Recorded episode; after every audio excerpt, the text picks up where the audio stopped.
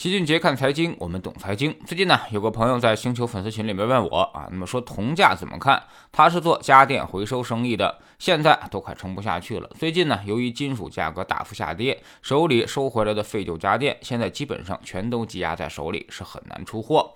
从伦铜走势来看呢，三月份俄乌冲突的时候啊，把价格推到了最高点一万零八百四十五美元，而之后呢就一路下跌，上周最低点已经下探到了七千两百九十一美元，三个月的时间啊，那么跌幅是百分之三十二。而沪铜的行情呢，从六月份才开始暴跌，两个月时间也跌去了百分之二十到三十。有色金属在这两个月啊，可谓是出现了比较大幅度的下跌，让很多做生意的朋友啊、投资的朋友损失都挺惨重。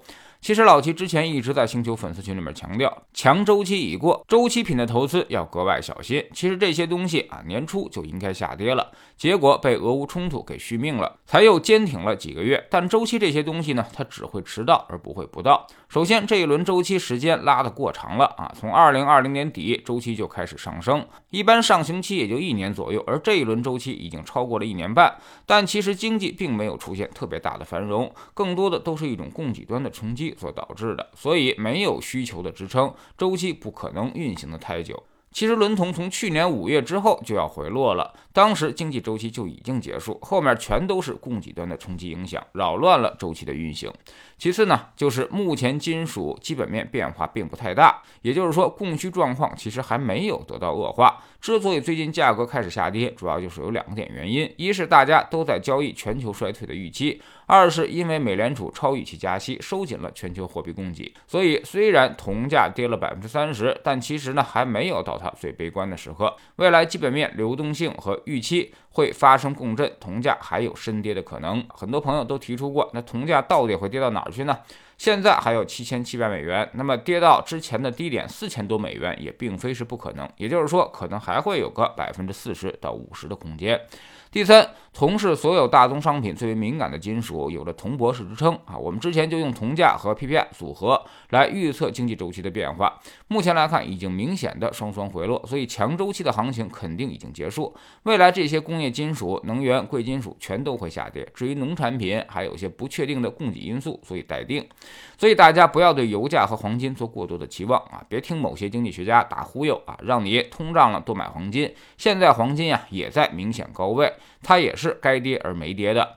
就是过度反映了通胀的预期，而一旦通胀预期得到缓解，全球经济有了复苏迹象，那黄金可能就要暴跌了。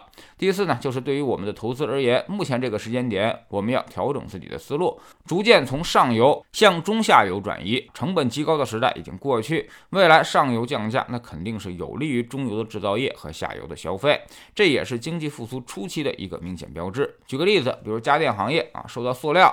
铜和铝的影响比较大啊，过去两年成本上涨压力较大，让他们的毛利率出现了明显下行。最倒霉的是受到疫情影响，下游还出不了太多的货，销量不畅，所以两头受气。成本上升的同时，销量下降，所以表现极差。